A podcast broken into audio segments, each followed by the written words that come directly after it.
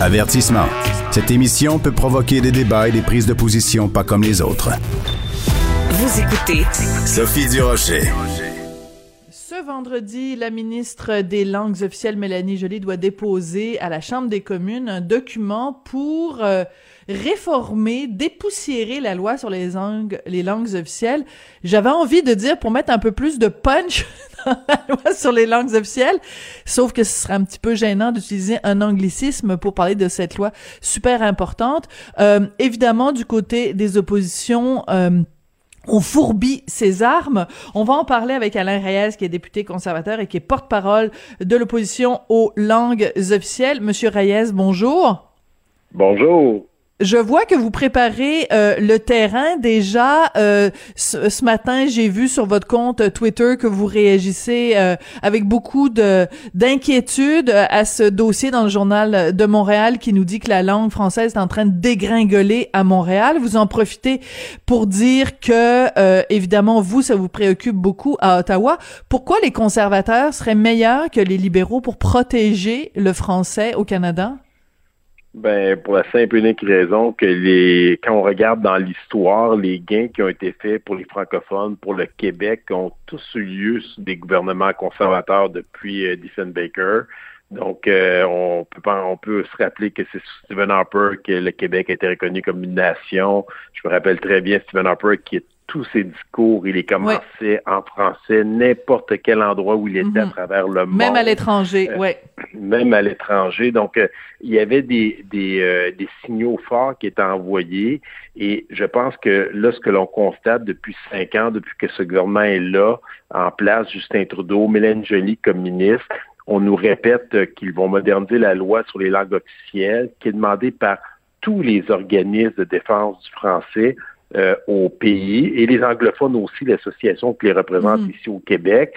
On attend ça, les consultations ont été faites, le commissaire aux langues officielles a fait ses recommandations, euh, on, tout le Sénat a fait le, travail de terrain.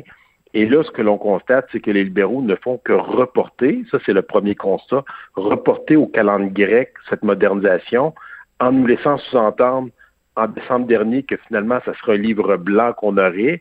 Puis là, bon, on apprend hier que finalement, c'est pas un livre blanc, c'est une genre de réforme, un document qui va mettre les bases d'une consultation qui sera faite par des experts pour arriver à quelque chose, peut-être dans une modernisation. Puis, si je peux me permettre, mhm. parallèlement à ça, ces libéraux qui sont les grands vertueux, qui aiment faire la morale à tout le monde, qui aiment critiquer les gouvernements un peu partout euh, provinciaux dans leur démarche par leur, leur façon de s'ingérer dans les compétences provinciales, mais on regarde concrètement ce qui s'est passé dans les derniers mois. Premièrement, We Charity, un mhm. milliard d'un organisme unilingue anglophone. Rapport de la gouverneure générale, on sait le scandale que ça a fait avec sa, sa pension puis les, les budgets administratifs qu'elle va avoir. Rapport exclusivement en anglais, qui a été demandé par le bureau du premier ministre, ce qu'on appelle le conseil privé à mhm. Ottawa. Les employés fédéraux francophones qui se plaignent d'avoir euh, de ne pas pouvoir s'exprimer en français, qui se sentent lésés dans leur travail, les textos d'alerte COVID en anglais envoyés au Québec, exclusivement en anglais. Donc, des exemples comme ça, là, du manque de respect face à la langue française des, des libéraux, puis là, je parle pas de la députée de Saint-Laurent qui ridiculise le fait qu'il n'est même pas Emmanuela Lambropoulos. Et voilà. Puis la présidente, directrice générale du Parti libéral au Québec, même chose, là. Chelsea Craig, ben. il y en a plein. Ouais. Bon, alors euh, partez-moi pas sur Chelsea Craig, ben, c'est moi qui avais sorti cette histoire justement où sur sur son compte euh, euh, Twitter, elle elle parlait de la de la des, des, anglophones, en, parlait de la loi 101 en disant que c'était une loi oppressive. Mais je veux revenir à ce que Madame Joly va présenter vendredi à la Chambre des communes parce qu'il y a quand même certains éléments qui ont été entre guillemets coulés aux médias, c'est-à-dire qu'il y a certains médias, Radio Canada, la presse, qui ont qui savent en gros vers quoi ça s'en va. Euh, est-ce qu'on peut pas dire, euh, Monsieur Reyes, quand même, que vous vous vous attaquez euh, les mesures annoncées par Madame Joly avant qu'on sache exactement euh, ce que ce que ça va être? Est-ce qu'on peut pas donner, quand même si on est dans l'opposition, quand même laisser la chance aux coureurs? Attendons que Madame Joly présente vendredi de façon concrète ce qu'elle a l'intention de faire, puis après, vous aurez tout à fait le loisir comme opposition de euh, son plan et de, le critiquer. Est-ce que on devrait pas laisser la chance au coureur avant de, de l'attaquer? Eh ben, la question est tout à fait pertinente. Puis à première vue, la réponse est oui à cette question-là. Puis moi, j'attaque pas en ce moment le fait qu'il y ait des mesures pour améliorer le français parce que c'est clair qu'il va y avoir quelque chose là. Puis la question de s'approcher de la loi 101 que le gouvernement du Québec demande, c'est une bonne intention, puis c'est correct que le fédéral pose des gestes par rapport à ça. Ce que moi je critique dans toutes mes interventions à la Chambre des communes, c'est que ça va être encore que du blabla. Même si ce qu'elle va nous présenter pourrait être ce qu'il y a de mieux, je mets ça dans la situation où les libéraux pourraient nous déposer quelque chose de bien, ça va rester que du papier parce que ce qu'on a besoin, c'est d'une loi qui va donner du poids à ce que l'on doit faire et qui va faire en sorte que ceux qui n'appliquent pas la loi soient punis en conséquence, qu'il y ait des mesures qui soient prises en qui soient mises en place. Donc, ça reste que du pelletage. En réalité, ce que les libéraux font, comme avec la plupart des mesures qu'ils annoncent, comme ils ont annoncé il y a, la semaine passée, euh, des milliards pour le transport en commun, mais en 2026, ça va commencer. Fait que ce qu'ils font en ce moment, c'est le petit jeu, c'est ils déposent en ce moment leur plateforme électorale à la pièce parce que ce qu'elle va nous parler vendredi, si ça se confirme ce qui est écouté dans les médias, ne pourra jamais se réaliser avant l'élection. Parce qu'elle ne dépose pas de projet de loi, elle repousse encore ce qu'elle donne comme grande ligne, qui en passant n'a pas été fait en consultant les organismes. Les organismes ont commencé à être informés hier. Ah oui? fait en vase clos dans son bureau. Puis ça, ce que je vous dis là, c'est confirmé par les organismes qui n'ont aucune idée de ce qui est arrivé, comme le livre blanc qu'elle a garoché, on a appelé tous les organismes de défense des francophones au pays quand ça a sorti euh, dans les médias, puis on a dit êtes-vous au courant de ça? Ils ont dit aucunement. La ministre ne nous a jamais parlé de ce projet de livre blanc, puis comme vous le voyez, il n'est hmm. même plus là dans le vocabulaire, on parle d'un document de réforme en ce moment. De réforme, voilà. Donc oui, on va critiquer les mesures s'ils sont pas bonnes, je vous le confirme, mais moi, ce que je critique, c'est la façon de procéder qui fait en sorte que mhm. la réalité, ce n'est que de la poudre aux yeux. C'est ce que j'ai dit hier à la Chambre des communes. Le premier ministre ne fait que du blabla. Il joue comme un grand moralisateur qu'en réalité, il ne livre pas la marchandise comme il devrait le faire. Bon, je veux revenir à cette lettre que votre chef, Aaron O'Toole, a euh, publiée dans les journaux mercredi. Ça s'intitule Mon plan pour protéger et renforcer la langue française. Et là-dedans, il fait un petit rappel qui est quand même euh, important.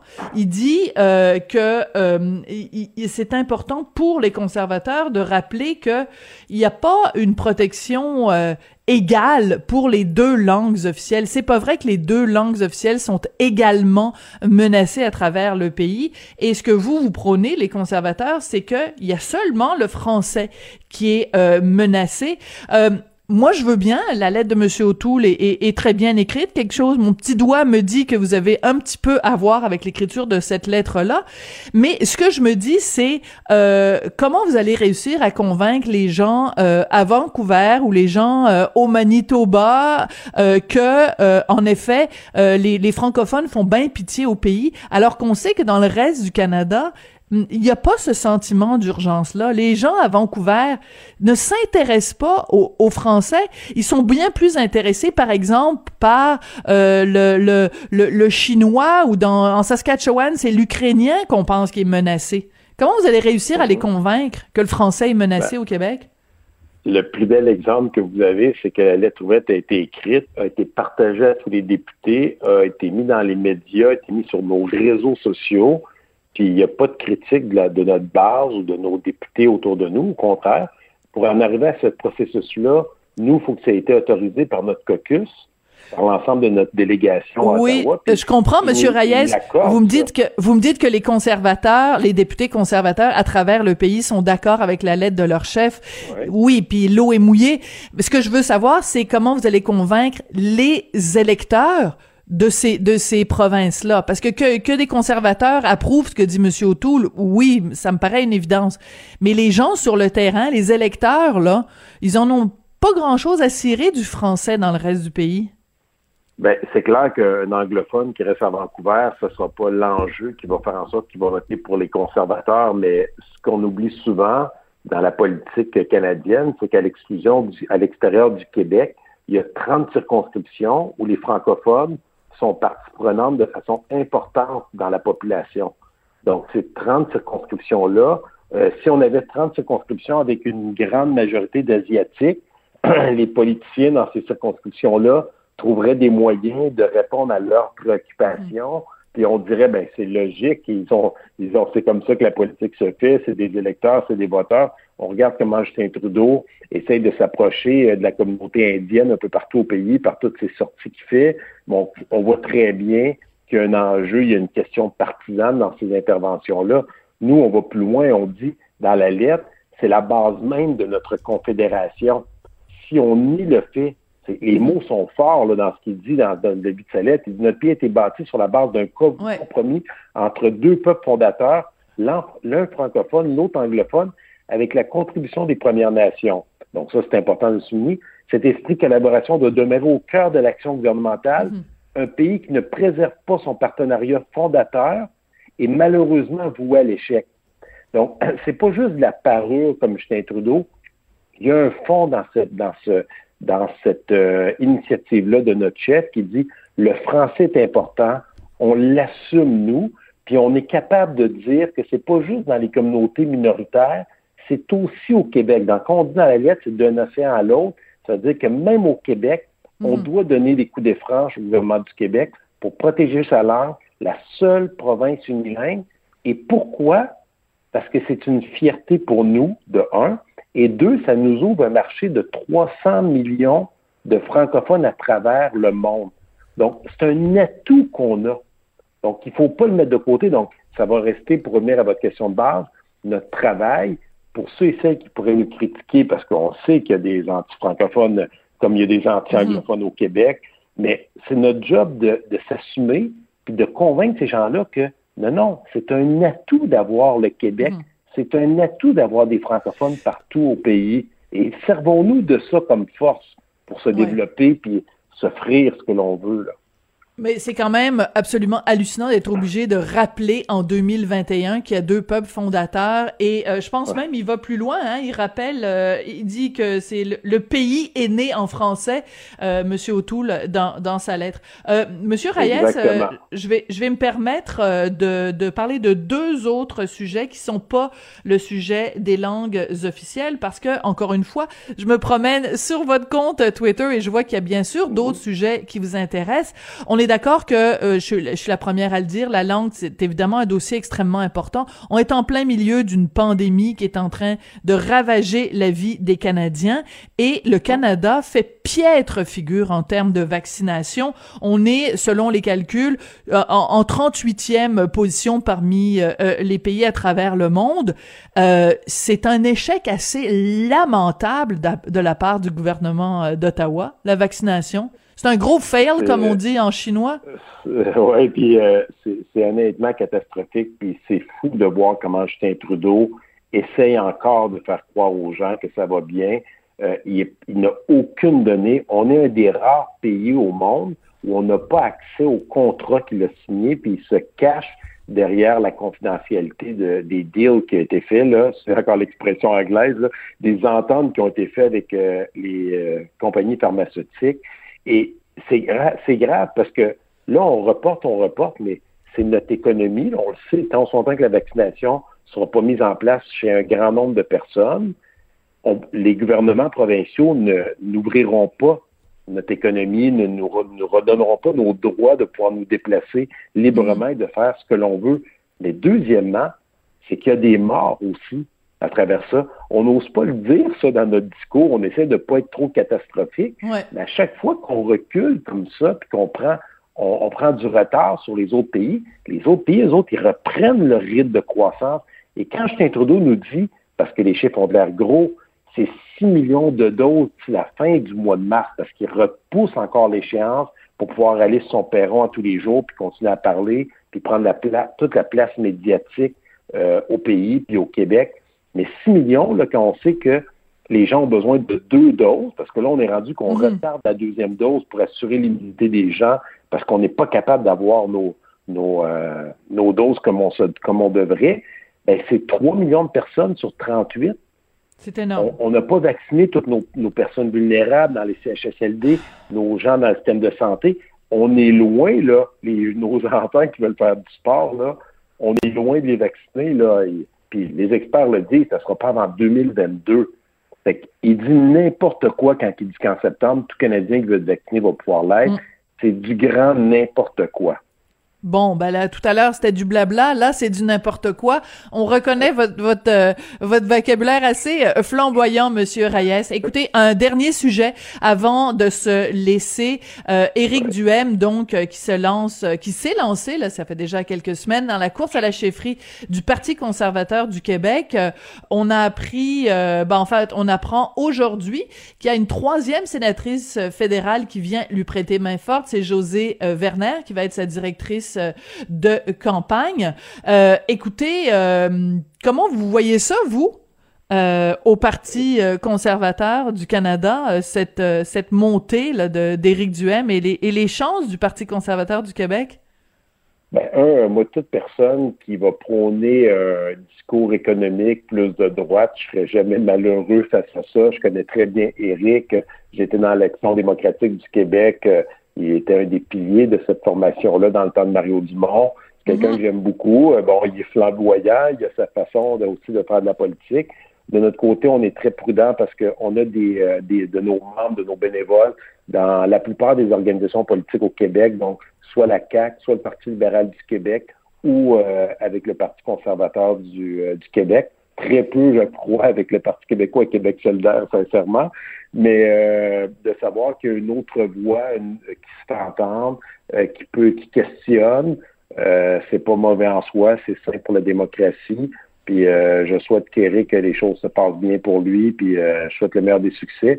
Puis c'est clair que de notre côté, il y a des conservateurs qui vont vouloir s'associer dans les sénateurs parce que dans bien des provinces, le Parti fédéral a ses, ses frères et sœurs, si on veut, dans chacune des mm-hmm. provinces avec le NPD, avec le Parti libéral du, euh, du Canada. Nous, au Québec, on n'avait pas nécessairement un vrai parti conservateur sur place pour défendre certaines idées plus à droite au niveau économique. Euh, puis Éric est un beau mélange aussi parce qu'il ne représente pas le courant social qui est souvent euh, critiqué chez les conservateurs. Oui, oui, c'est un conservatisme économique. Ouais. Et clairement, puis avec des idées très tranchées par rapport à ça. Donc, moi, je vois sa, sa, venue dans le débat très positivement, puis euh, je lui souhaite le meilleur des chances. On s'est jasé aussi quelques fois, puis ça reste que c'est un conservateur au fédéral, j'en suis convaincu. Donc, euh, on, va espérer que les choses se passent bien pour lui. Là. Alors, ceux qui disent que le Parti conservateur du Québec, c'est un petit peu comme l'ADQ 2.0, vous, vous adhérez à cette définition-là? Ben, c'est clair qu'il y a des gens qui ont été déçus dans la fusion. C'est là les gens qui étaient proches de toute cette... Euh, cette fusion-là qui a eu lieu. Donc, ceux qui ne sont pas nécessairement reconnus chez la CAC se sont rangés du, côté du Parti conservateur euh, du Québec. Ils n'ont jamais réussi vraiment à percer à cause de la multitude de, nombre de choix qu'on a au Québec. Avec les partis souverainistes, ça, rajoute un joueur qu'on n'a pas dans les autres provinces. On le vit au fédéral, la différence au Québec qui fait que le Parti libéral reste au pouvoir. Les gens pourront bien dire ce qu'ils veulent, mais c'est à cause qu'on a le Bloc québécois qui n'existe pas dans les autres provinces parce que le Parti libéral du Canada n'est pas plus populaire au Québec qu'ailleurs dans le Canada. C'est juste que nous, l'opposition, la split à trois, le NPD, le Parti, le Bloc québécois le Parti conservateur du Canada. Donc, euh, c'est clair que c'est difficile. On sait comment c'est. Moi, j'ai vécu les années de la DQ. C'est difficile de percer. Ce qu'a réussi la CAQ, c'est un exploit. On le sait lorsqu'on regarde ça dans l'histoire, dans un si court laps de temps, de pouvoir arriver au pouvoir majoritaire comme ils l'ont fait. Donc, c'est un grand on le voit, le Québec solidaire, comment c'était long le processus. Donc, c'est un long pèlerinage que commence Éric Duhem, mais je, moi, je reconnais que c'est une voie de plus qui se rajoute, une voie pour les gens de centre droit économique. Et ça, ben, ça sera jamais mauvais dans un discours politique. Monsieur Reyes, donc député conservateur, porte-parole de l'opposition sur le dossier des langues officielles, entre autres. Merci beaucoup d'être venu nous parler ce matin. Puis on a bien hâte de savoir ce que Mélanie Joly a dans sa petite poche d'en arrière. On va savoir tout ça vendredi. Merci beaucoup. Ça fait plaisir. Bonne journée à tout le monde.